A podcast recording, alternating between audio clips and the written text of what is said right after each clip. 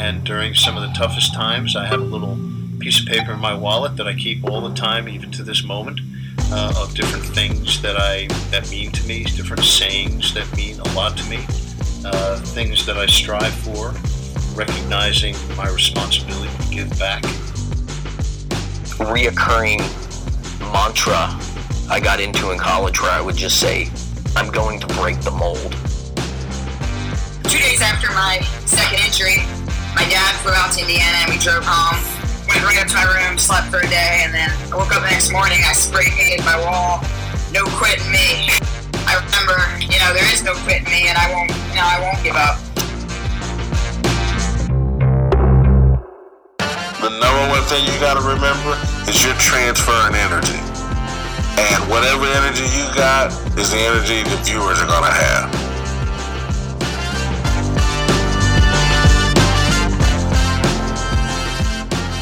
You are listening to Intentional Performers with Brian Levinson, where we talk with experts of craft about their journey and what they have intentionally done to be their best self. As we talk with them, the hope is that we uncover intentional gems that you can use in your life. Now, let's kick it over to Brian to introduce this week's guest. Hello, everyone. Welcome back to the Intentional Performers Podcast. I am Brian Levinson. Excited to have you with us today for another great episode. But before we get to today's guest, I'd like to share a bit about myself. So, I work as an executive coach where I work with leaders in business, in all kinds of industries, and also a mental performance coach, which is one of the reasons I'm talking to today's guest, where I've worked with athletes and sports teams and all kinds of sports organizations. And I founded a company called Strong Skills. And at Strong Skills, our team is on a mission to change how the world thinks about soft skills. See, we believe labeling competencies like leadership, teamwork, and communication as soft devalues and minimizes the importance of these skills. And one of the strong skills that we teach is what we call shift your mind. And the teachings come from my book, which came out in October of 2020. If you enjoyed today's conversation or any of our past guests, then I know you're going to love the book. And actually, I sent a copy of the book to today's guest, and he's already shared with me that he's taken a bunch of nuggets and gems from the book, and he's already applying them to himself and his team. So it is definitely a great read, especially if you're in the performance world. You can head over to Amazon or anywhere books are sold to purchase, and you can even listen to the audiobook via Audible. Thanks to all of you who have already purchased, and I've been overwhelmed by the response the book has gotten so far. Thank you, thank you, thank you. Lastly, if you enjoyed today's episode or any of our previous conversations, we'd love it if you went over to iTunes and wrote us a review. It really does help us expand our reach, and thanks to all of you who have already done so. Let's continue to share these intentional performers with the world. Now to today's guest. Nick Hill is the head football coach at Southern Illinois University, where he played football at. And he's going to talk about his story, and it involves basketball and involves football. I'll let him tell it. But he played football at Southern Illinois. He also played professional football. So he's going to talk about his journey a bit in this conversation. But the crux and the meat of our conversation today is about what he's building at Southern Illinois. He's had three winning seasons after plenty of losing seasons at Southern Illinois. And he's going to talk about the culture that he is embedding into the program and why he loves coaching football. So you're going to love Nick's vulnerability, his desire to learn, his desire to grow. He is somebody who is constantly looking to improve and better himself and also the people around him. So here's Coach Nick Hill. Nick, thanks so much for coming on the podcast we are going to do something we haven't done before on the podcast, which is we're going to take an audio clip from somewhere else. And I want you to sort of play Monday morning quarterback on this clip. And I really thought about this clip when I was doing my research on you. So to tee up the clip, this is Dean Pees. He's a defensive coordinator for the Atlanta Falcons. And this was a clip that was taken in January when someone asked him about coaches in the NFL. So I'm going to hit play. It's going to go for about two minutes, 45 seconds. And then, Nick, I'm going to want you to dive in and just give your perspective on what Coach was talking about. So here we go. I think the younger generation of coaches feel a little entitled. Yeah. Yeah, I think they're spoiled. I think they, hey, go work in a high school, go work in a Division three school where you got to mow the grass, or you got to line the field, you got to do all those things, and you'll appreciate what you have when you have it, instead of being 25 years old and wondering why I'm not a coordinator already in the NFL. Okay, I went to the NFL at 55 years old. I was a high school coach. I was a Division three coach. I was in the MAC as a coach. I didn't go to, to New England until I was 55 years old. And so I felt like I paid my dues. And, and I feel like it made me a better coach, made me a better teacher. I was a school teacher. I learned how to teach, not just stand up. I look at guys now, they can't stand up in front of the room and talk to people. Yeah. They can't. You got to get on the computer.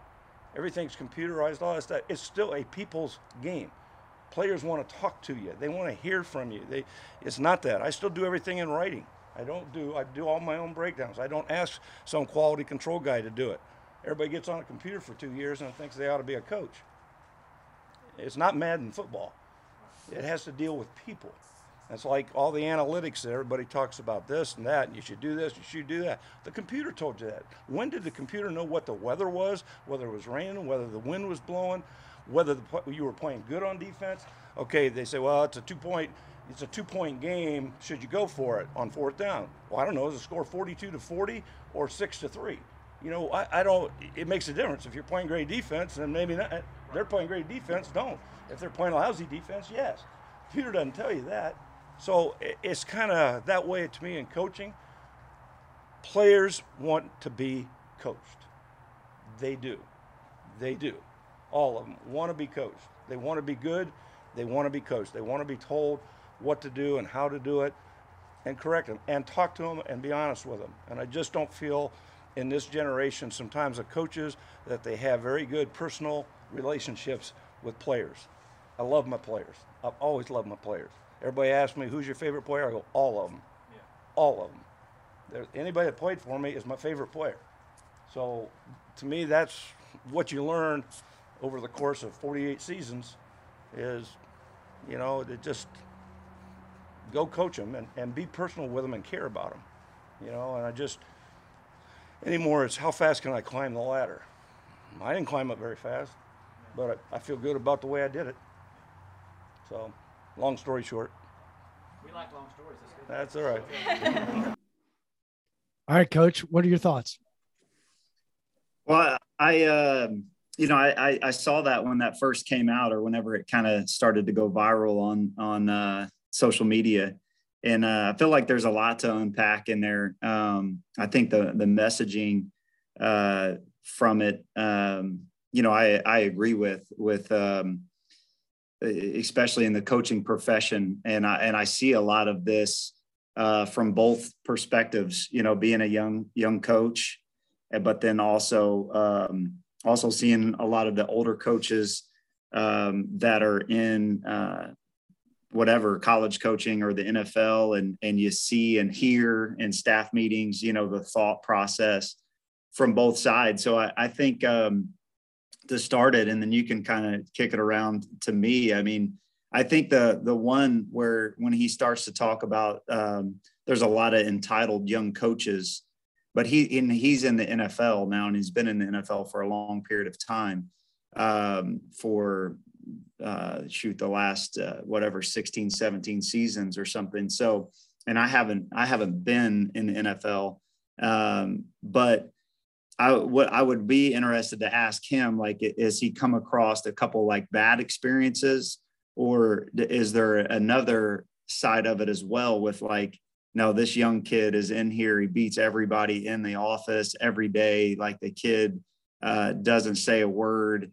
Uh, he wants to learn. He's grinding. He doesn't make much money at all.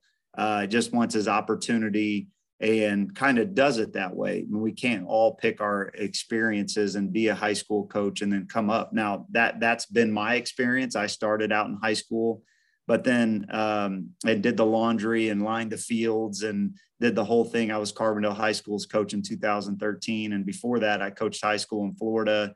And uh, really, that's what I wanted to, to be. But then I all of a sudden I found an opportunity in front of me where I was a Division One head coach at 30. So um, and then I would ask him, you know, you, you think of even Zac Taylor, for example, now the, the head coach of the Bengals is a is a good friend of mine. We were uh, together in 2006 at the Manning Passing Academy and been friends ever since. And um, you would say, okay, is, I, I, would say Zac's the least entitled uh, person I know and has worked his way up and, um, you know, was a GA in college and then they got fired. He's been a part of like three staffs that have gotten fired and just found his way at a young age of, um, of working and being a good person and people wanting to, to hire him because of his work ethic and the type of person he is. So, uh, I think you can still be young. I guess my long answer is you can still be young and not entitled and work your way up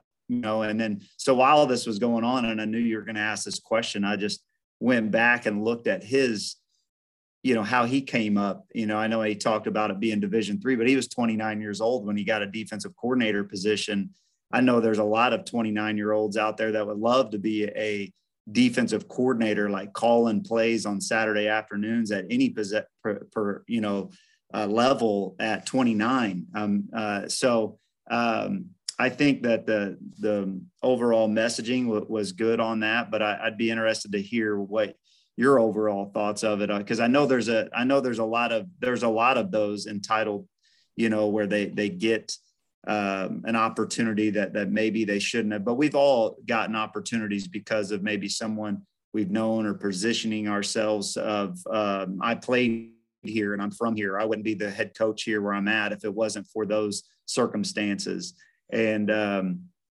and so I think there's a little bit of both. I think that there'd be another side of it uh, as well. Yeah, I think the truth is often an and instead of an or, and so like my I was what I was fascinated by was my Twitter feed was just full support. Yes, yes, yes, yes. And I was surprised by that because I understand and, and I agree. It's always going to be a people business. You can't coach sports without having relationships with human beings. Uh, you can't manage people in sales without knowing how to deal with humans. You can't be in the C suite and have direct reports and not know how to deal with people. Um, so it's always going to be a people business. And analytics can matter and analytics can give you an advantage. It's one piece of a very large pie. It's not, it shouldn't be the whole pie. And I don't think any analytics person that I've ever been around would ever say, just use analytics for everything. So I, look, I I understand where he's coming from. I'm sure there are 20 somethings that are an intern at the NFL team and say, I want to be a, a GM one day or I want to be a head coach one day. And and we've all been there. At least I was when I was right out of college. I was had dreams and delusions of grandeur. I still do. Um, but look, I think the idea that a certain generation is more entitled than the one that came before it has been going on for as long as we've been alive. Like the generation above always thinks the generation below didn't have to work as hard and was was lazy. Um, like that that just always always happens. So anytime someone starts by talking about a whole generation, I my antenna goes up um, and also, his head coach is Arthur Smith, who is 39 years old, who's from an area right near you. He's from Memphis, Tennessee. And if you know Memphis, Tennessee, you know the last name Smith because his dad, Fred Smith, was the CEO of FedEx. And so Arthur was an intern with the Washington football team. They had a different name at the time, um, and got an opportunity because his dad was one of the owners of of the team. Um, so maybe to your point, he was entitled um, because of the opportunity, but he started as an intern and worked his way up. And I think at the end of the day, especially in your profession in football, like lazy coaches don't really exist. I, I've yet to come across a lazy football coach. I actually think football could benefit from coaches that weren't as obsessed with football as they are, um, which is a whole different conversation, which hopefully we'll dive into. But I think it's an interesting conversation to have. And look, the backdrop of us having this conversation is we also have to acknowledge that there's also a lot going on in the NFL right now with hiring. And there's a lot of discussions that are coming up with Brian Flores and how do people get hired? And do people just hire former coworkers? And who do they hire? And how do they think about that? So I think it is an amazing can of worms to unpack. And I like unpacking can of worms. Um, but yeah, I mean, I, I agree with him saying it's all about caring. It's all about relationships. You have to be able to have human and people skills. You can't just be a data nerd and be a great coach. Um, and the data matters. And I'd be cautious to generalize someone to your point just because their age or because of their journey. We all have our own journey. We all have our age and um, there are 65 year olds who have no clue how to talk with human beings, and there are 25 year olds who are elite at it. There are 65 year olds who are amazing with analytics and data, and there are 20 year olds that have no clue how to dissect it. And so I just think we have to be thoughtful. Um, it is interesting the world that he's in because we do see more and more of the Zac Taylors. We're going to watch a Super Bowl, uh, you know, in a in a week where it's going to be two young head coaches who then their staffs are all getting hired and it's young coaches and they look like you coach. They look like nick. Um, so i get where he's coming from as well. So now i've ranted for a while. Any other thoughts on what i'm talking about yeah i think the one thing that i 100% agree with him on is that it's a it's a people business i think that that's in any business like you just mentioned uh, sales football uh, because I, I tend to be more on the side of him. I like to I like to draw things myself. Like I waste a lot of time on the computer if I'm going to be on Visio trying to get every person on the the sheet correct. And um, there's people in the office that will just crush that and have an unbelievable PowerPoint. Uh, but when they present it, they're a terrible presenter, and they the the players have to sitting there looking at you have to be you know, like, yeah, you gave them a great packet, but that they're going to go put that in the top of their locker and that didn't help them with the game plan or understand this concept or this install. And so I think that number one, yeah, if you want it to make your way up in this profession, you have to be, you have to be able to communicate verbally.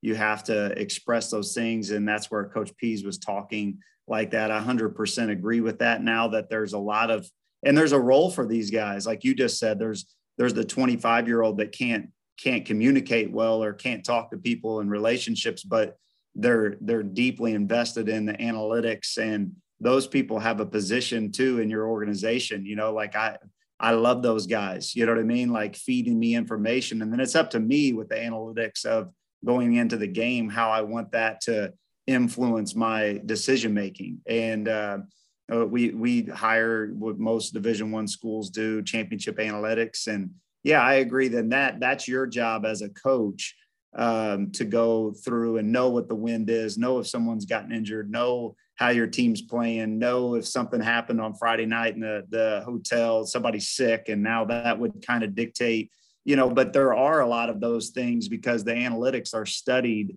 uh, situational football, uh, when to take timeouts, you know, that, and then you have a percentage. And it's funny that uh, the most of the time in those, those, you, you'll see a, a, guy, you'll see him on Saturday. I mean, Zac's got one and Sean will have one. And there's a guy standing by him with a book, and that's the book guy, that's the analytic guy.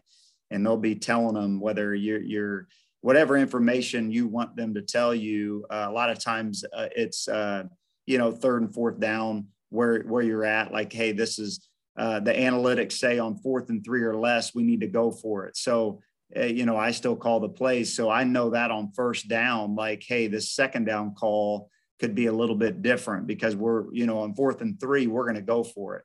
Hey, uh, Nick, Nick, how do you how do you think about putting a staff together? Because it you just hit on something for me, which is okay, maybe you have someone who's really great at analytics, but you also might have someone who's great with humans. And that might be the person i know i've worked with a division one football team. They have player development people whose job it is to have great relationships.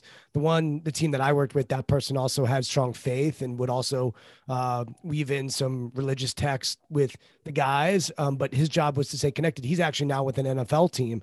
So how do you think about the diversity of the staff when it comes to the skills that they bring obviously we think of offense coordinator defense coordinator position coach but how do you think about personalities and and what the mix should be like when you're crafting your staff. Yeah, I think that um, you know that that's probably as the the head coach the you know one of if not the most important um, things that you have to do as a as a head coach. You know, is number one. Uh, what are your what are your values and what do you want this thing to look like you know because your name's at, at the top and then uh, you know they um, have to have that same whatever messaging. Let them be themselves, but you have to know how to put those pieces. What's this team need? What this what's this organization need? And there has to be a mix of those. You know, you you've got to have some some brains back here that are able to maybe talk to you about.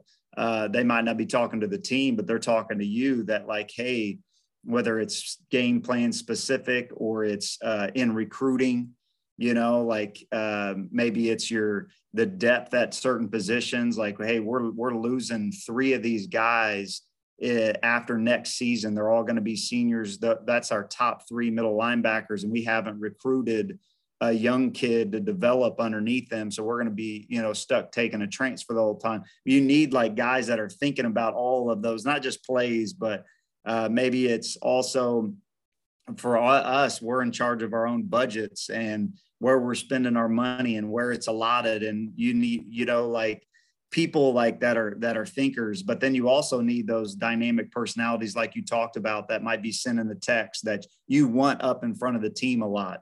You know, I think about our special teams coordinator has to be a guy like that because every day he uh, he talks to the entire team because there's going to be on the punt team there might be a defensive back and a receiver and in the shield there might be an offensive lineman or a, a, fullback.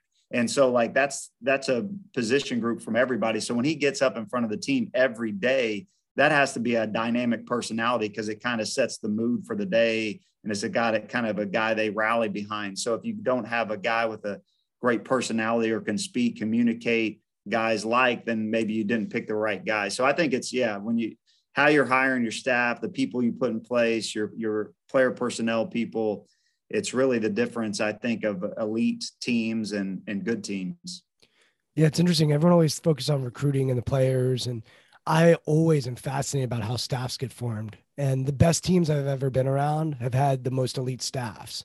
Now, those staffs also go get elite players, and we all know players are often the separator but it's like what comes first and where are we going to invest and i find so much of investment goes into the players often that we often forget to invest in the staff and if you can unlock the staff and the leadership that is just worth its weight in gold you mentioned values before and you said we have to be aligned on on values what are the values that that you possess and that your team focuses on well i think um you know whenever um just what what I want people and our players to value and the coaching staff to value um, is number one how how we treat people. Um, you know, we have to be in it and invested deeply in relationships. I, I think that um, we could talk about this for for a couple hours. I feel like so many people, coaches, go on interviews and they've got this great booklet and it's got a you know here's our values and then they're up on the walls and then they go and then you kind of maybe you go visit somewhere and it's like i don't i don't see any of that you know when the one thing that you can feel and see is when you come into someone's building and it's genuine. I think that that's where a lot of people miss the mark is um, is it really genuine? Is is treating someone really genuine? So it, it's you know uh, you hear this all the time too. There's no secrets uh, of any of these things but can you really go out there and do it? How you treat the people in the hallway? You know we talk all the time about you know you're walking we're all connected here all the different sports and everything. So if the assistant softball coach is walking down the build you know the hallway and you're walking from study table like what's that interaction like you know that's going to be deeply what people feel about saluki football you know nick do you assess for that like how can you how can you assess like hey you know because what I'm hearing from you is, hey, the Spurs say, have you gotten over yourself? Like that's one of their big phrases. We want guys who've gotten over themselves. And I think NBA teams do this pretty a pretty good job. They'll have guys come in and work out for them that are in the draft. And the smart ones will often be very strategic about who picks that person up from the airport. They'll be very thoughtful about, you know, going out to dinner and watching how they interact with the waiter or with the equipment manager or the ball boy and if it matters for that culture, then that will impact if they draft them. There are some teams that don't care. If you can play ball, let's roll out the ball and go play. But I know having been around the Spurs a little bit, like they care about those those elements, those human elements.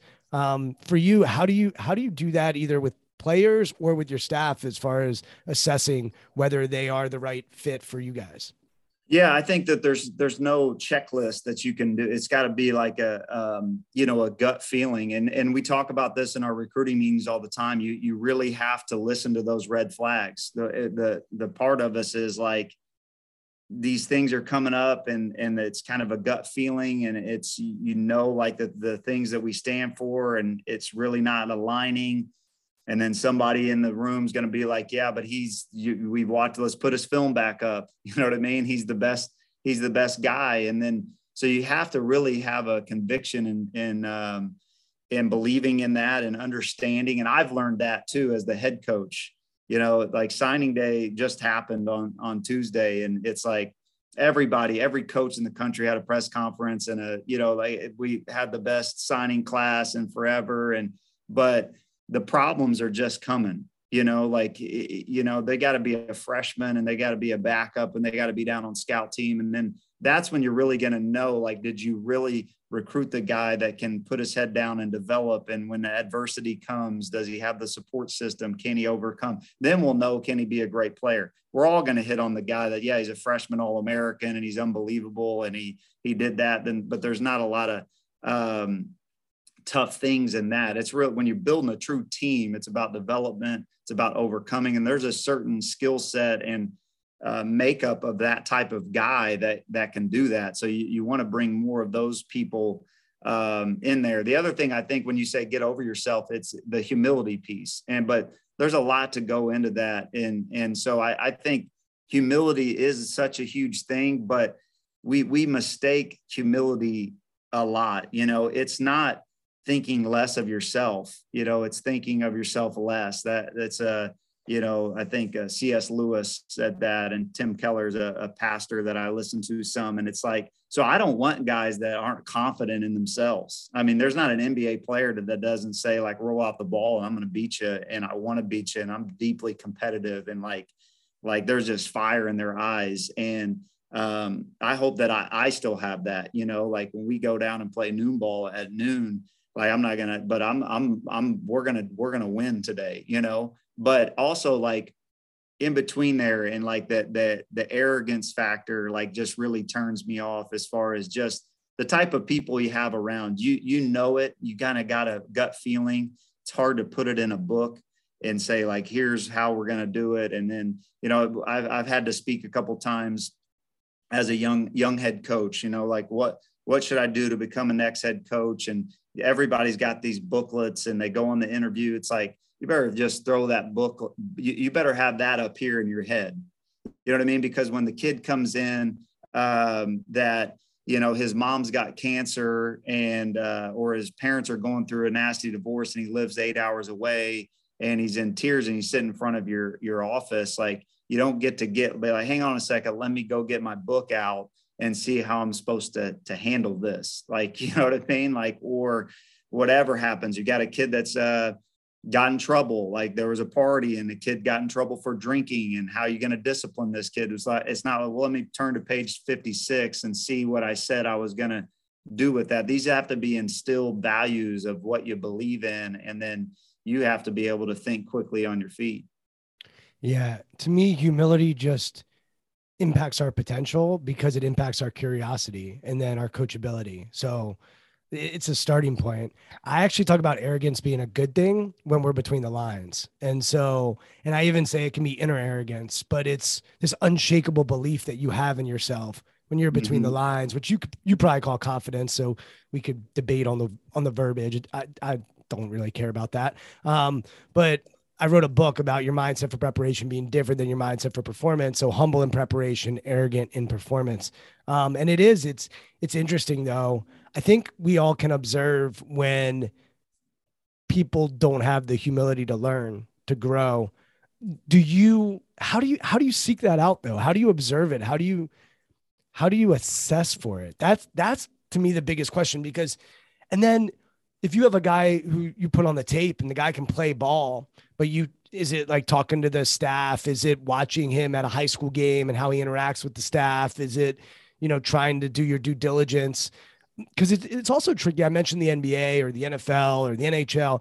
They're also making decisions on, you know, guys who have been to college already. Um, you're dealing with kids who are high school, so maybe they haven't been taught humility yet, or maybe they're still learning how to balance that belief in themselves with the desire to sort of say, all right, where can I improve? Where can I grow? How do you do that with ages, you know, 16 to 18 years old, or even if you're bringing in a transfer, someone who's 19, 20 years old? How do you, how do you think about that? Because they're still evolving. Yeah, no, I, I think that that's a, uh, first, I, I, think when you said humble in preparation, arrogance and performance, I, have never heard it put that way. I'm going to uh, use that for for from now on because that that's how I, I that's how I believe. That's how I, hopefully I I was as a as a player and even even as a coach. I think you got to have a confidence. Your team has to to feel that as well. Like you've put in the work and you feel good, and, and then when you go out there on Saturdays or uh, they feel that confidence in their their coach too. You know if. Um, because you know, if you don't have it, they feel it. They know. Yeah, yeah, no doubt. It. Yeah, there's no doubt. And there's uh, and I think when you're trying to find that, it's just um, you know, I think that that separates too. It's like I said, there's no, there's no like, hey, go watch this kid. Here's our checklist of things that we really want to make sure that they have. Go watch them and come back and tell me. And then he's able to describe like, yeah, he's got this killer instinct. You know what I mean? Like he, I could just tell in warm ups and like the way that he was. I like watching him play other sports mm. because so many times we get to watch kids one time in person in the fall, but then you know in the the winter time when it's recruiting's open and we're doing home visits, like we can go watch a kid play basketball. Like you can just really tell the the competitiveness in a kid, you know, and uh, and then talking to their high the people you trust you know it's uh you know our quarterback he's like five eight and a half. He would say you know for sure five nine. He was the gatorade player of the year in illinois he won two state championships. No one recruited him because he's he's really short and he's um not the fastest not the strongest. But the kid had a um just uh he does he has that arrogance and performance you know you can just tell that there's that there's that feel, that look, you know what I mean? And, uh, but he's unassuming off the field. You know, he's walking in the hallways. You wouldn't be like, there's that quarterback, you know, it'd just be like, who's that guy? You know, but when you get out there in between the white lines, there's a, there's a celebration factor there in between games. There's a him talking to the other team a little bit within all good stuff, you know, but all the competitors uh, and the elite ones uh, have that. You mentioned playing multiple sports and watching a guy play basketball, for example. Your journey is fascinating because you started playing college basketball at Western Kentucky. And so I'm curious for you. Um, tell us a little bit about the the transfer that you did in college, um, the decision to play quarterback and and and to make that move compared to staying and playing at high level. Western Kentucky is a great tradition and and high level basketball. Um, I think you broke your hand freshman year, but talk about your journey and and how basketball's influenced it and and your decision to maybe go toward football. Yeah, no, I, I love basketball. That was my my one thing uh, growing up. I mean, all my goals and just my thought process was basketball. Played football, um, little hometown that that's a big football tradition. Uh, so I I mean, I started as a sophomore, junior, and senior at quarterback, and you know, it was the same thing. Same, uh, you know, Tony Romo has a story like that. Kurt Warner, good basketball players. Everybody says like, hey, you know, you probably your best sport would be football type deal stories. You know, everybody always telling you that you could probably get recruited higher at football, and but it was I didn't want to listen to them and uh, so I get recruited and and had some you know mid major offers in basketball. Obviously, I grew up here close to SIU, has a great basketball tradition too. I was kind of stuck in the I'm gonna go make my own path, my own story. I'm gonna. Did they uh, recruit you out of high school for basketball at SIU? They did, yeah.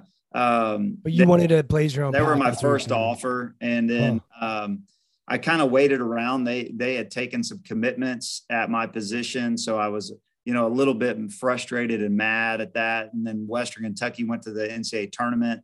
And uh, so they're recruiting me and offered me, and I'm watching them go to the second round. And I'm like, I'm gonna, I'm gonna go to Western. And uh, so I went there and did that. Um, it, I, I wouldn't change anything uh, about my story on how to get here. I mean, looking back of just uh, there was some low time. You go from scoring um, you know, 2,000 points in your high school career to, to, you know, I didn't redshirt as a freshman, but there would be games that I'd play two, three minutes. There'd be a couple games I'd play 10 or 12, you know, and, uh, but you're scoring, you know, two or three points a game, some games none. And you're, you're just learn what you need to go through, you know, and develop. I wasn't like a high major player that was just going to get plugged in and, and play. And then I don't know, there was just a tug at me, you know, I'm, I was like, um, you know, coming back home, maybe a little bit homesick. I wasn't even that whole, that far away, but I'm a homebody. And um, I knew that I could come back here. Coach Kill was the, the head coach here at the time. It always said, if you decide to come back to play football, there'd be a scholarship waiting on you. So kind of made sure that that was still the case. And, uh, but I still wanted to play both sports. So the year I came back, they both told me I could play. Matt Painter was the head coach at the time here at SIU, and then he left, and uh, Chris Lowery took over. You know, they were all here with Bruce Weber, and um, and so yeah, I played both sports. I had to sit out because of the transfer year, but the year that I played basketball here, we went to the second round of the NCAA tournament, got an NCAA tournament ring, uh, learned a ton then too, because it was a phenomenal basketball team on toughness. And uh, then I became the starter in football and decided to just hang up. Uh, but I cried like a baby the day that I went in and uh, told Coach Lowery that I wasn't going to play basketball anymore. You know, it was just like a piece of me that I felt like, you know, I was probably what 20 years old at that time, um, and just walking to my my uh, room and going back to my apartment. I remember just laying on my bed and just like you know, you worked it since you were a kid. Like basketball is my thing, and I just went in and told him I'm not playing anymore. Like I'm done. Basketball's over. You know, and I'm still. What was his reaction? He he was super. Uh, you know, he obviously the football coach and basketball coach. Um, I wasn't gonna be. A, I wasn't gonna be like a plugged in starter on SIU's basketball team. I would have probably contributed some, but uh, obviously they wanted me to play, but they totally got it. I was a starting quarterback. Two sports is a lot. Um, and so, but it was just something. And then I quickly just put my sights on, I've got to be the best at, you know, being, uh, leading this team. And, you know, there's so much when you play both sports, you miss a lot of, um, not games and all of that, but winter conditioning. You're the leader, you're the quarterback, you know, and your team's out there at 5:45 a.m. You know, running and stuff. And where's your quarterback? He's you know got a game tonight. It's uh, it's just it's tough to do that. Maybe a different position, but I just went all in on being the best leader and, and quarterback I could be. Hey Nick, when you were at Western Kentucky that freshman year, were there were there any thoughts of playing football there? Yeah, so when I left, they they had a meeting. They were trying to get me to to do the same thing, but I had just kind of my mind made up. Uh, so the athletic director and and the head bat football coach at the time uh, set up a meeting with me and was like, "Okay, let's just switch your scholarship here. You do it. You do it here." And I was just already kind of like I said, homesick, ready to come home. Uh, obviously, looking back was the best decision that I could have made. You didn't know that at the time. I could have came back here at home, you know, come back home and it not work out, and you're right here in, in your hometown. So it's interesting because some people would say, "Oh, you're quitting," right? Some people would say, "You're transferring, you're quitting. Stick it out, Nick." Like, all right, it was a freshman year stick it out. And then even they're giving you another opportunity to pivot. Hey, all right, fine, not basketball. We got a spot for you over here. And you committed to us. Where's your loyalty, Nick? Like, why don't you stick this out and and grind it out and and and learn from the adversity? Or same thing in when you go back to SIU. Hey, you can play both sports. Okay, you may not start, but you're a rotation player. You can help our basketball team out. I think you explained that it didn't feel like you were all in with the football guys, and as the quarterback, I had to be maybe all in with them, and there was a recognition there, and and the tears. So that one I think makes a little more sense. But we do live in a society right now where people are being heavily critical about transfers, and we now have a transfer portal, and a lot of people are saying it's free agency in college sports, and and I'm not going to sit here and say that it's a perfect situation. I think they do need to figure out how to make it work. Um, but what do you say to people that say that if you transfer, you're quitting or you're not being loyal or whatever other word they choose to attach to someone who makes that type of decision? Yeah, um, I, those are all those are all good points that went through my that went through my head too. I can remember at West Kentucky, I uh, um, came back. The season had ended. Um, so we were going into this, the spring, you know, it's uh, March and uh, we didn't make the NCAA tournament and uh, came home for, I think spring break. And I'm like, okay, I'm to, I'm to go in and talk to him about transferring. And so I called Archie Miller was on the staff there. Uh, that was then the head coach at Indiana and got let go last year. Um, and so he was kind of my guy. And so I was like, I called him and he talked me and basically talked me out of doing it. It's like, give this these next four weeks, you know, like you're going to like it better, you know, like you, guys are leaving and you just, I'm telling you, you get through your freshman year. Same conversations I probably have with a lot of our guys, you know, and, and so I did that. I was like, you're right, you know, let me, uh, and then I got to the end of that and I still had that, that same gut feeling. And I, and I tell our guys that too, like, look, we're, we live in the world of the transfer portal and, um, and there's going to be guys every year that that leave for whatever reason. You know, we've had three guys go in the transfer portal this season. One guy's already back. Uh, two of them are still in the so two is probably pretty low. You know, uh, we haven't had many guys go in the transfer portal, but those guys would all, if you interviewed them, like, how'd your conversation go with Coach Hill? I, I would, I would, uh, I would know that they would tell you it was good. You know, it was uh, he supported me. You know, like and uh, I care about those guys now, and I tell them my story too. Like, look, I'm sitting here because I transferred. Maybe that is the best thing for you. We can't make those decisions for you. We've got to treat them right and do those things while they're while you're here. You know, you got to make sure that you're getting the right information and vetting these things out. That's the one thing that I did. I probably talked to my parents and my high school coaches, and you know, really just that it wasn't like a rash decision. I think a lot of kids right now just pop in the transfer portal. I mean, shoot, Twitter wasn't even around then, so I didn't know who was transferring and why they were transferring. Is this going to happen? You know, um, I just knew I wanted to. Uh, you know, at the end of the day, I don't know. And my faith, like we talked about, I, I prayed about it a lot and just tried to to really open my eyes to what what's the best thing for for um, for me at the time, and it just felt like that's what I wanted to do and you have a lot of success as a player. So you go on, I think you lead the team to the final four. Um, you know, you had a, a, great run in college. You play professionally in the Arena League. You even make it to the NFL. Uh, at one point, you're, you know, in a room with Aaron Rodgers with the Packers. So, um, but I, I've never seen you play quarterback. Do you feel as though you fulfilled your potential as far as playing goes, or was there anything that got in the way for you um, physically, mentally? Was how do you think about your your playing career uh, as a as a quarterback?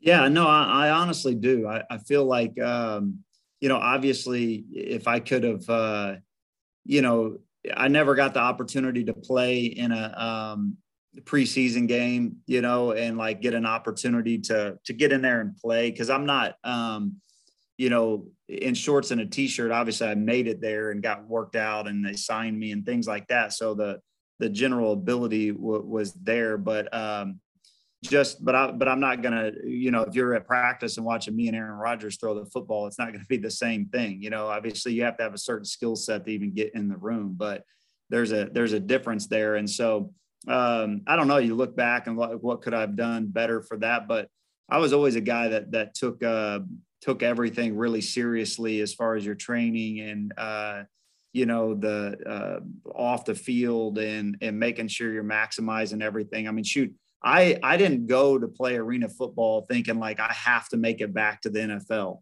I just still had like a bug that this was fun. Then I got to play in 2010 in Orlando Jay Gruden had just left to, to go, and Pat O'Hara, who's now the quarterback coach of the Tennessee Titans, took over. It was a cool place to play. There was always like 10,000 people there at games. Like it was fun, you know, like I was, I was single and, uh, but just, I got married my second year to Alicia, who's my wife now. And, uh, we're living in Orlando. I'm coaching high school football. I'm like, I'm just going to keep this going for a little bit. Had a couple good years and then, Green Bay worked me out and signed me, which was cool too. Um, but when I got cut every time, like it wasn't like a uh, same thing from the Bears and Green Bay. It was just like I got in the car. It's probably harder to like call your friends and the, your whole community that thinks that they're just living with you. You know, it's like, oh, get so sorry. It's like, no, no, no, no. Like you don't have to be sorry for me. Like I'm, I'm living like that was an unbelievable experience. I was just on the Packers for four months. Like I would have probably paid them to do what I just did. you know, really. I mean, but I I lived for free and they were paying me and I got to be in uh, the, you know, went through quarterback school with Mike McCarthy and and Aaron Rodgers and like this is like a, a dream to me and I got cut and I don't know if there's anything else I could have done and now I'll pivot and keep it rolling. So we've had on a lot of pro football players on the podcast, a lot of pro basketball players on the podcast. And I've worked in college football, I've worked in college basketball, I've worked in the NBA, I've done stuff with NFL players. You said something like I had a bunch of fun playing. Like I loved, you know, 10,000 people in the arena, you know, high school coaching. But one of the things that always makes me curious about football, and I hear this same thing when I ask swimmers or college wrestlers or cross country runners or tennis players. Um, I asked them, I asked football players if they love football. And there's often that pause that I just did. When I ask basketball players or soccer players or lacrosse, they're like, yeah, yeah, yeah, I love it. I absolutely love it. In your experience, you know, being in professional locker rooms with football players, um, I, w- I would imagine at the arena level, you do have people that truly have to love it if they're gonna if they're gonna do it. But maybe some of them are doing it because that's their only option career wise, and they it, they're gonna do whatever it takes to make it to the NFL. Um, I, I've just been curious about this. You're around college football players all the time, which once again they're playing at a high level, but they're not playing at Alabama. Um, so I would imagine you have a lot of guys on your roster who know they're not going to play professional football and they're choosing to do this. What what's your experience with love and football and, and sort of the passion for the game? And um, do you have guys that you have to really have that conversation with like hey do you really want to keep doing this? Um, because it's a physical brutal sport in a lot of ways i mean the physicality of the sport and the reason i mention those other sports is they are too swimming is a grueling monotonous sport. Cross country running, I don't think people realize what goes on for those people's bodies. Tennis, it's a country club sport, so it looks all glamorous. But if you watched the Nadal match at the Australian Open, you'll see like it is an exhausting, physically grueling sport and emotionally as well. Um, so I'm curious about your thoughts on football and, and how people think about it and whether they love it or not, and if you care if they love it or not, and, and how you think about that. Yeah, no, there's a lot. There's a lot there. I, I think um, one whenever you you ask like, did I did I love it? Um, I think that there's there's times that you um, there's always. I mean, right now I always tell our guys like there's we get 11 days out of the entire year 365 days that we're guaranteed that we really get to go out there and do it that that's when people start being like you guys are crazy you know you guys are crawling around out here in the snow and it's february and to to be able to play out here in October. You know, like it's kind of like, and you really step back and you're you're like, yeah, that that's um, that's different. So you really have to, um, you know, have that passion for like the the team.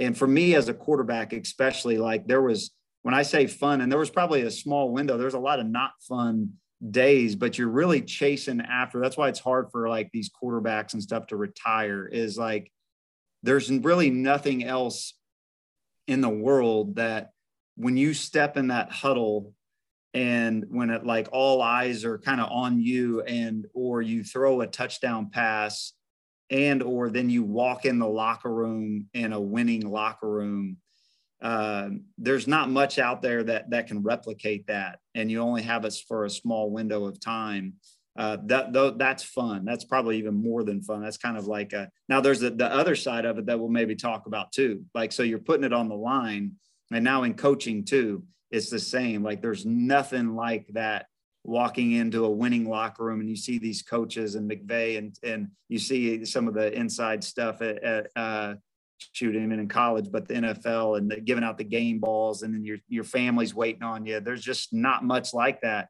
but there's also not much like the other locker room. So it's like one extreme to the other, like almost paralyzing when you get beat. But there's that pursuit of that feeling, knowing that that is out there if you if you put in the work and you become that. And so I would say, yeah, not not many people like truly love it, but I think that that's probably hard to find in a lot of things in this in society like do they like truly find a are you doing what you're really passionate about or is there some underlying reason why you're doing it um, you have to your parents uh, for the money it's uh, so when you can really find that that you you can chase that and there is something in your work that's like man this is why i do that you know? And then it might not come around for another six months or three months or whatever but when you're working or when you're training that that's really kind of the the carrot that that you're going after. So I, I can see it's probably a small window in football like high school sports there's a love of the team and community and that's fun then it starts to kind of gradually get off because then your your life starts to evolve too and then when you're in professional then it's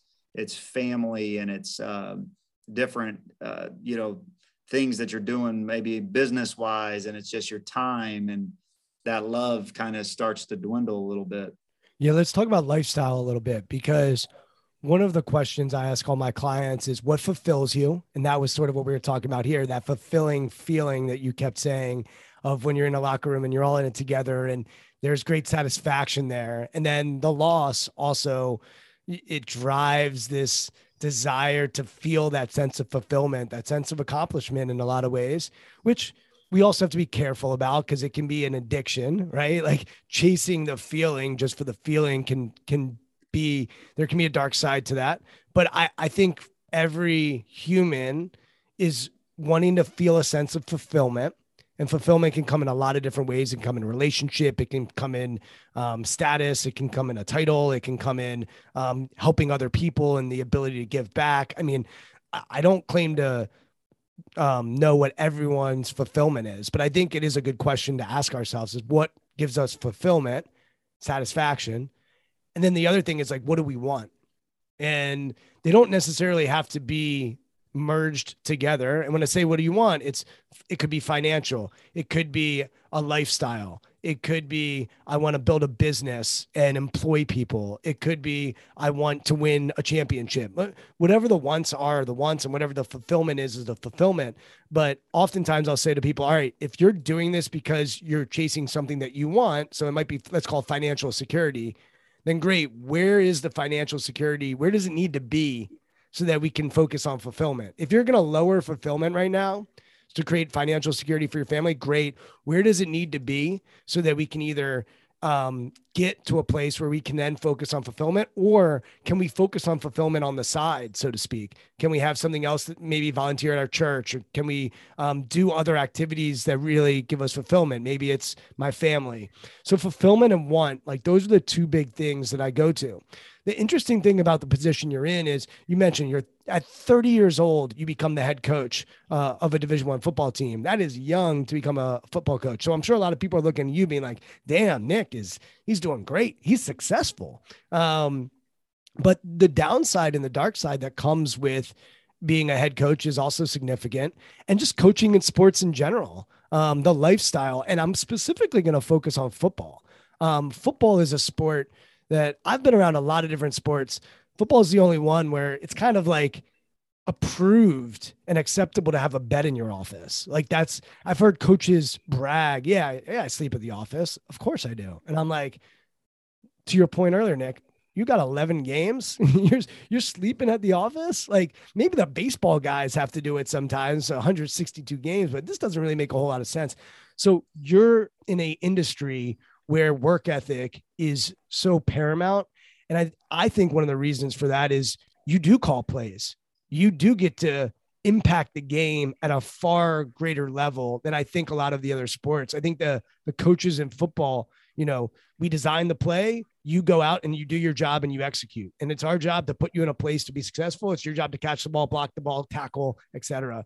But can you talk about lifestyle specifically as a coach in this football world and and how you think about it for yourself and and how you see it amongst your peers yeah i, I think um, you know it is a, a, a, problem in our in our profession um, is just um, the the thought process when you really look at the the whole of that like what do you want to be as your life. I, I think that the misconceptions of I think a lot of people that spend so many hours like do do more harm than good. I think that there's a there's a part of these um, that you have to be careful of of like the energy, the burnout, the um, are you really gonna be when you're when you're getting like four hours of sleep a night? Like, are you doing what you've instilled in your your guys to do? Relationship. There's just no way to to keep that going. Uh, there's just not. I mean, to, to look at a, a, a few more, uh, and then it's got to look back. Or how efficient is your day set up? Because to me, it's like I, I don't know. Like um, I don't know what they're doing, you know, like I, I, really don't. And and maybe that's a problem too. But you really look at the lives of, of a lot of people in our profession, and there's a lot of divorces, there's a lot of uh, unhealthiness, there's a lot of coaches that have to step away for health reasons.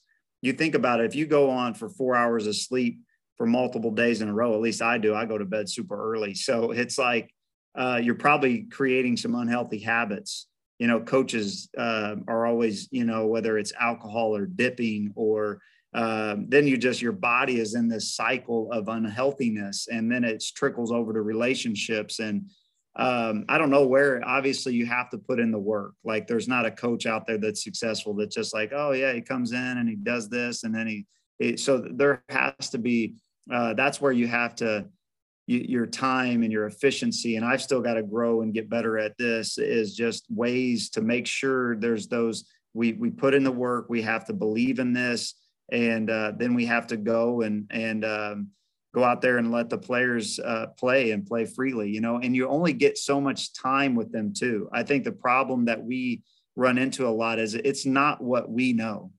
It's what those players know out there on the field.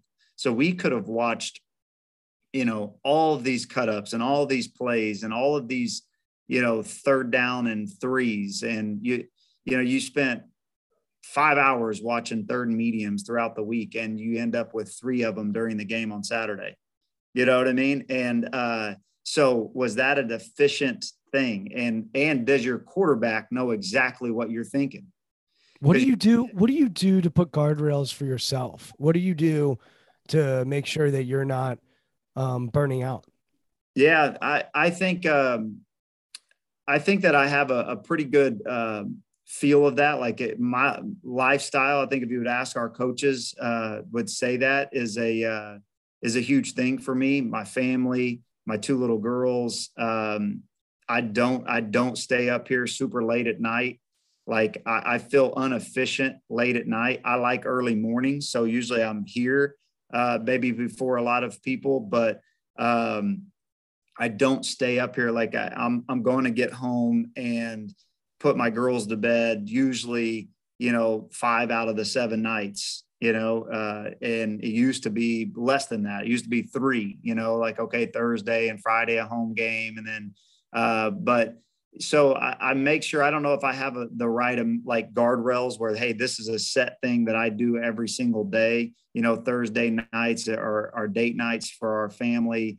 The off season, I mean, we do a lot of uh, things together. I try to create a, a schedule that our our staff knows in advance when they're going to get certain days off and weeks off and and creating that 365 day calendar. And then the big thing for me is just including them in everything whether it's recruiting visits or anything like these like on uh, you know we take the the guys bowling on friday night the recruits and their families. Well shoot we've got to have 10 lanes because like every kid of every staff meter is there at the bowling alley with us you know? So if we're going to be doing it then they're going to be around as well they're always welcome up here they don't have to ask hey can my family come up here for lunch or after practice they're going to be the kids are going to be running up and down the hallways kind of like like you don't have to come in here and ask me if that's all right, you know. Uh, and so we've created that environment. But I would say that, like you said, I mean, like I got the job at 30, and sometimes it's not like be careful what you ask for because I don't even know if I was asking for the head job. It just kind of worked out that way, you know. Um, but um, there's a lot of tough things that happen. I mean, uh, looking back, I mean, there's been things in my personal life and our marriage uh, that have been tough, and it's probably created from being the head football coach, you know, and gone. And and we live in a small community where everybody knows who you are, and there's no really privacy and there's always uh, I mean, I got the job. I was 30. Uh, my wife Alicia was 27. She was pregnant. She had Skylar two months after I got the job in February of of 2016, and and then we've had two two ba- you know two little girls since then. And so uh, that's a lot. Heck, you know, like when you have kids, it's a lot, no matter what it is. And so when you're gone a lot, and there's the pressures. We went through three straight losing seasons. You know, there's nothing. There's nothing. Uh, fun about being two and nine and having a two year old and a newborn and uh, you know you lose your last five games. Uh, there's really i don't know what how to describe that in anybody else's profession but that's like being a salesman and just having the worst year of your life you know and and uh, but that happens in sports and there's that other end of it as well. And so for me it's about a peace. We talked about my uh, faith a little bit and i think even going back to your work and everything and like that that fulfillment. And what is to me it's like is being peaceful in your life. Like i can go to bed i can get up we can take a tough loss we can have big wins. And for me that's where like christianity is the one faith is the one religion where if you start to get to feeling yourself a little too much you know what i mean? Getting a little arrogant a little feeling yourself it's going to bring you down you know and then it's also when you're when you're you're you're really hard on yourself you're depressed and you're you know it's like i'm not good enough. And it's like no it's you are good enough. And it's gonna it's gonna bring you back up. And there's gonna be like scriptures that like hey listen yes you are like you are good enough. And so there's a there's a peace that you have to find in any walk of life. But for me it's I could we could go shoot we could go 0 and 11 next year and I feel like it will be tough and that'll suck but um, you got to have that, that, in your life where there's a happiness and a fulfillment uh, that's outside of what you do for work. You mentioned the two and nine season. Your first three years, I think four and seven, four and seven, two and nine, uh, and then last three you've had winning seasons. What advice would you give to a coach if they were struggling for their first three seasons uh, as a head coach? Yeah, I would just I would say um, you got the job for a reason. You had a belief system. Um, you have to adjust a little bit and tweak it, but you're probably not that far off. You know, there has to be a, a, lot of, there's got to be an alignment. We look back, I think we had 14 games in those three years that we lost by one possession. So it wasn't all of a sudden. I remember, um, and Jeremy Chinn got drafted in the second round from us. We have five guys that are active in the NFL, but Jeremy was the best player that that we've had and went to the Senior Bowl and is going to be an All Pro player for the, the the Panthers. And so he comes back for a senior year off those three losing seasons. And I remember that team meeting like hey listen if you, if you're looking for a brand new set of these values that we talked about and like hey all of a sudden you know I went to a clinic and here we go like this is what we were missing and here's a new team meeting. And like coach hill comes into the team meeting room a lot different now. And all of a sudden it, that you got the wrong place, you probably do need to go in the transfer portal because we're going to keep believing in what we're doing.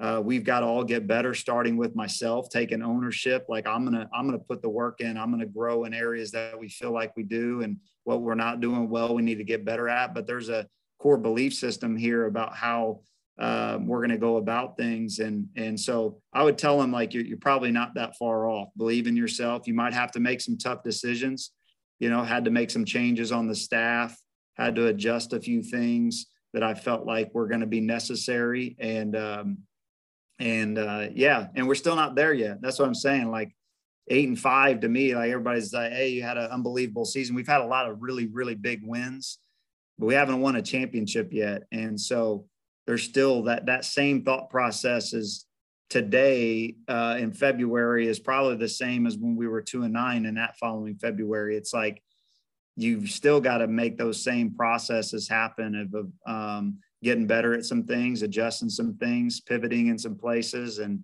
uh, but still believing in your core uh, values of your program. That's really good. I love the idea that failure is an event; it's not a person, and so I have to know who I am and I need to think about all right, where do we need to adapt and adjust? And I need to hold both of those together. And I think sometimes people just go to, well, I'm not the right person for the job or self doubt or self critic, and they beat themselves down rather than seeking solutions. And all right, where are the ops, where are the opportunities here, and how can we get better, and how can we improve? And I still have conviction in what I believe in. Um, and to use your word, to have faith. Like, uh, yeah, I, I have faith that I know what I'm doing, and I'm open if there's a better idea for how we run our offense or what we can do on defense. And so holding both of those is is really really great. For you, you have had success last three years. And before we started recording, you said, "Hey, you know, I get to live on 250 acres of land. I like the outdoors. I'm in my hometown. Uh, there have been opportunities for me to go elsewhere." Talk about your vision for yourself and and why stay, why stay and and build this thing as opposed to going to quote unquote greener pastures. Yeah, and, and I think that I, I, guess for each person you have to, um, you know, define what greener pastures are. And for me, um, and it kind of goes back to our original thought process with with uh, with Dean Pees is like, um, you know, for me, I'm coaching Division One football at my alma mater, you know, and it's Division One FCS, but it's an unbelievable level of football. And um, you know there's a lot of pride here and there's a lot of and i'm i'm from here. Like i i uh, i came back to southern illinois to be the head coach at carbondale high school. And uh, unless there was it wasn't like hey let me come back then i think dale lennon might have an opening and then i'm going to try to coach college and i've got my resume ready it wasn't that it was just timing of uh, Kalen DeBoer, actually, who's the head coach at University of Washington now, was here he got the job at Eastern Michigan, and and Dale called me and was like, "Hey, would you have you know there was some turnover on staff? Would you be interested in coaching quarterbacks in college?" And I was like, "Man, I haven't really even thought about that honestly. You know, like I was I was collecting helmets and doing the shoulder pad deal over at Carbondale. The season had just ended, and so." Um, I say that to say like I moved back to live in Carbondale. I thought maybe I'd be the head coach here for a long time and live in Southern Illinois and raise my family here. And so that's what I'm still doing. And I, and I love that there is, there's always going to be that, that drive of doing, uh, you know, your profession at the highest level, you know, and pushing yourself, challenging yourself. Um, and, and I think that those answers will come if there is the, the, the perfect um, situation. But like, I honestly, when I sit recruits down and, and families down, like I, this is my dream job. Honestly, I can't, couldn't like if you off air would be like, hey, what is really your, your number one coaching job? Like that you would just die to to go after. I, I couldn't name you one. Like I love being here. Like I said, I, I I go duck hunting with my dad and all of his buddies, and what I'd be doing if I was just doing whatever right now. You know, um, I go check trail cameras during my lunch hour because I got 50 acres of land here in Carbondale as well. That's like two miles from here. Like I can be back in the office in like 18 minutes. You know what I mean? That, that's my exercise. Walk, check my trail cams, come back, put them in the computer. It's um, so to me, like um, I'm just going to stay grounded in, in where I'm at. Like this is an unbelievable opportunity for me. I want to leave this place in a much better place. Like we haven't won a championship. I'd love to leave a legacy here of uh, whoever that there will be a, another coach that follows me no matter when that is you know whether that's in 20 years or 10 or 5 or heck i mean we live in a uh, a weird profession you know heck that we could lose and get fired but i want that person that takes over ne- after me uh, to be set up in an unbelievable program because at the end of the day i'll be an alumni and be a supporter whoever takes over after this as well and uh, i want it to be in an unbelievable spot well, that's a beautiful place for us to close. Nick, if people want to follow you on social media, where can they do that? If they want to follow the team as well, where's the best place for them to follow along next season when you all are playing? Yeah, probably the most active on, on Twitter. I think it's at 17 Nick Hill. Um, and uh, our really our, our people do an unbelievable job of our, our social media account, SIU football. Um, and so, yeah, just uh, get on there and and and uh, follow along, support us.